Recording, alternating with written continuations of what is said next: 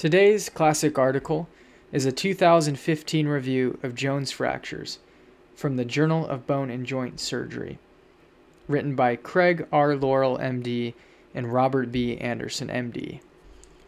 Proximal fifth metatarsal metaphyseal, often termed Jones fractures, are one of the most common forefoot injuries in the general population and occur especially in athletes and patients with deformity resulting in disproportionate loading of the lateral aspect of the foot. Delayed union can occur because these injuries occur in an area with a tenuous retrograde blood supply. Additionally, the repetitive shear stresses endured by athletes both cause this injury and contribute to non union and refractures. Because elite and competitive athletes experience an unacceptably high rate of complications with non operative treatment, primary fixation remains the standard of care in this population. In contrast, acute Jones fractures are typically treated initially in a non weight bearing cast in non athletes.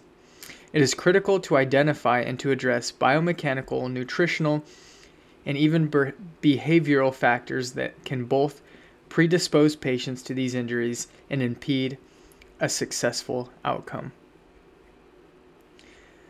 Fractures of the proximal fifth metatarsal are categorized most commonly on the basis of anatomic locations as tuberosity avulsions, which is zone 1, Jones fractures, which are zone 2, or proximal diaphyseal stress fractures, which are zone 3. So once again, tuberosity avulsions is zone 1, Jones fractures are zone 2, and proximal diaphyseal stress fractures are zone 3. A true Jones fracture is defined as a fracture of the proximal fifth metatarsal metaphysis without extension distal to the fourth, fifth, intermetatarsal articulation. Once again, a true Jones fracture is defined as a fracture of the proximal fifth metatarsal metaphysis without extension distal to the fourth, fifth, intermetatarsal articulation. Stress fractures can be distinguished from acute fractures by the presence of prodromal pain and cortical thickening or stress reactions on x rays. Stress fractures of the fifth metatarsal have been categorized by Torg et al. Type 1 injuries refer to early stress fractures with periosteal reaction. Type 2 injuries have a widened fracture line and intramedullary sclerosis. And type 3 injuries are established non unions with complete medullary canal obliteration. So, once again, Torg et al. explains that type 1 injuries refer to early stress fractures with periosteal reaction. Type 2 injuries have a widened fracture line in intramedullary sclerosis and type 3 injuries are established non unions with complete medullary canal obliteration. In regards to the mechanism of injury and pathophysiology, acute Jones fractures are caused by substantial indirect abduction force applied to the forefoot while the ankle is plantar flexed. So, an abducted forefoot with a plantar flexed ankle. However, stress fractures of the proximal fifth metatarsal diaphysis are more commonly or most commonly associated with a sudden increase in high impact training, like a marathon or someone in the military, or a change in shoe wear. The metadiaphyseal region of the proximal fifth metatarsal is a watershed zone with a retrograde blood supply. A cadaveric study demonstrated that an osteotomy created in the proximal 40 millimeters or 4 centimeters of the fifth metatarsal violated the nutrient artery. Therefore, zone 2 and 3 fractures occurring within this region of the metatarsal have poor healing potential.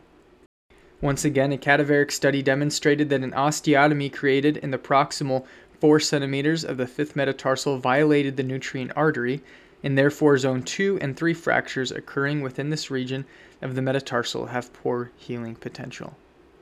It is also important to note that multiple anatomic structures exist that place stress across the metadiaphyseal region of the fifth metatarsal. These include the peroneus brevis, the peroneus tertius, the lateral band of the plantar aponeurosis, the tarsometatarsal ligaments, and the distal adductor. Once again, these include the peroneus brevis, the peroneus tertius, the lateral band of the plantar aponeurosis, the tarsometatarsal ligaments, and the distal adductor. Patients with Jones fractures have point tenderness and swelling over the proximal fifth metatarsal. Standing hindfoot and forefoot alignment should be observed to look for hindfoot varus and cavus, or forefoot equinus. In patients with varus hindfoot alignment, lateral ankle stability and peroneal strength should be assessed. Other than the proximal fifth metatarsal fracture, the differential diagnosis in patients with tenderness in this area includes fourth or fifth tarsometatarsal joint sprain, cuboid fractures, insertional per- peroneus brevis tendonitis, and fracture of the os peroneum. So, once again, the differential diagnosis in patients with tenderness in this area includes fourth or fifth tarsometatarsal joint sprain, cuboid fracture, insertional peroneus brevis tendonitis, and fracture of the os peroneum. In regards to imaging, weight bearing 3 view, anterior, posterior, oblique, and lateral x rays of the foot should be made when possible. In the case of persistent pain without abnormality evident on radiography, a bone scan or MRI can be employed to look for stress reactions. MRI may be more expensive, but also may be helpful because of its ability to simultaneously evaluate surrounding soft tissue structures. A CT scan is generally reserved to test healing after a known Jones fracture. Especially in cases treated with an intramedullary screw, a CT scan more clearly delineates whether or not bridging trabeculation is present. Alright, now into the good stuff. Treatment. In non athletes, the initial treatment of acute Jones fractures traditionally involves a period of immobilization in a non weight bearing cast or boot. In the general population, 50% of these injuries fail to heal or refracture. The article that comes up with this 50% is by Quill, written in 95 in the Orthopedic Clinic North America Journal. When treating elite and competitive athletes, non operative treatment of Jones fractures is not an acceptable option, as the union rate was only 76 among 198 patients and the refracture risk was 38% among 21 patients. In contrast, a recent meta analysis demonstrated a 96% union rate in 157 operatively treated patients, which is an article written by Roche in 2013. Other indications for operative treatment include fracture displacement exceeding 2 to 3 millimeters, presence of abnormal sclerosis at the fracture site on radiographs, TORG type 2 and type 3, and failure to progress toward healing after at least three months. So, once again, other indications for operative treatment include fracture displacement exceeding 2 to 3 millimeters, present of abnormal scler- sclerosis at the fracture site on radiographs, also known as TORG types 2 and type 3, and failure to progress toward healing after at least three months. One common operative treatment for acute Jones and stress fractures in athletes is an antegrade percutaneous intramedullary screw. Reports have demonstrated that this method may improve union rates, may expedite return to play, and may reduce fracture rates. Athletes with symptomatic non union refracture or implant failure typically require a, revi- a revision procedure to as- achieve osseous union. In these cases, the recommended treatment is an open autogenous bone grafting with percutaneous screw fixation. A recurrent fracture that is non displaced or minimally displaced can initially be treated with a bone stimulator and boot immobilization. If displaced, refracture site debridement is warranted, and adjunct procedures are dependent on the condition of the existing implant. If an appropriate screw is in place without evidence of fatigue or failure, percutaneous treatment can be undertaken with injection of a mixture of bone marrow aspirate and demineralized bone matrix or cancellous bone graft. For non unions, extracorporeal shock wave therapy is an alternative to operative treatment that has been shown to have similar union rates and time to union and fewer complications. In addition to the treatment of the fifth metatarsal fracture, hindfoot varus, if present, should be corrected. The deformity is forefoot driven and correctable a first metatarsal dorsiflexion osteotomy is recommended. If the hindfoot deformity is rigid, a lateralizing calcaneo osteotomy should be considered. A recent level 3 NFL study demonstrated that players with proximal fifth metatarsal fractures had significantly more hindfoot varus than a control group without this injury. To maximize the chance of healing, nutritional and hormonal deficiencies must be identified and corrected. Vitamin D deficiency is defined as a 25 hydroxy vitamin D level of less than 20. One study of 723 patients showed that 43% of patients scheduled to undergo elective orthopedic procedures were vitamin D insufficient, with 40% of these being vitamin D deficient. Additionally, thyroid hor- hormone abnormalities should be d- addressed. Although we do not routinely check vitamin D and thyroid hormone levels in all patients presenting with a Jones fracture, this workup is recommended in patients with a non union, refracture, or a history of multiple fractures. Multiple studies exist describing different types of screws in the treatment of Jones fractures. However, the author prefers solid, partially threaded screws, typically 5.5 and 6.5 millimeters Cannulated screws should not be used as they have lower fatigue strength than solid screws and are more likely to result in fracture and non union. Although less likely to cause soft tissue irritation, the author does not recommend headless screws because removal, if necessary, is more challenging. Now, on to the surgical technique.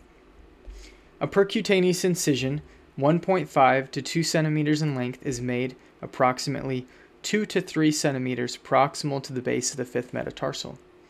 Subcutaneous dissection is performed to expose the proximal fifth metatarsal. Care must be taken to protect the sural nerve and peroneus brevis tendon during exposure, drilling, and screw insertion. Once the position and angle of the guide pin are deemed satisfactory, the guide pin is advanced carefully into the shaft and across the fracture. The guide pin should advance freely as confirmed on multiple views without entering the medial cortex of the proximal shaft. With use of a soft tissue protector, a 3.2 or 3.5 millimeter cannulated drill is inserted over the guide wire through the proximal cortex, into the canal, and across the fracture site. Once the canal has been entered proximally, the guide wire and cannulated drill are exchanged for a solid drill which should be advanced on reverse to ream the canal and to decrease the risk of cortical violation. Next, the guide wire is reinserted and a 4.5 millimeter cannulated tap is introduced. The size of the tap can be increased in 1 millimeter increments until sufficient torque is achieved. In the author's experience, although the anatomy of most athletes can accommodate a 5.5 millimeter screw, a 6.5 millimeter screw is usually necessary to adequately stabilize the fracture. After the screw diameter has been established, the screw length is determined by measuring a screw radiographically alongside the metatarsal. The ideal screw length is such that all threads are just distal to the fracture site. Once again, the ideal screw length is such that all threads are just distal to the fracture site. Because the metatarsal is curved, a screw that extends beyond the midshaft may result in distraction of the fracture, particularly at the lateral cortex, leading to varus angulation. Screw length is usually between 40 and 55 millimeters. The guide wire is removed and the solid screw is inserted. The screw should have excellent purchase and sufficient torque occurs when the lateral aspect of the foot appears to rotate with the screwdriver. Wound closure is performed with interrupted 3-0 nylon suture alone, and a well padded splint is applied. Now, in regards to refractures and non unions after operative fixation.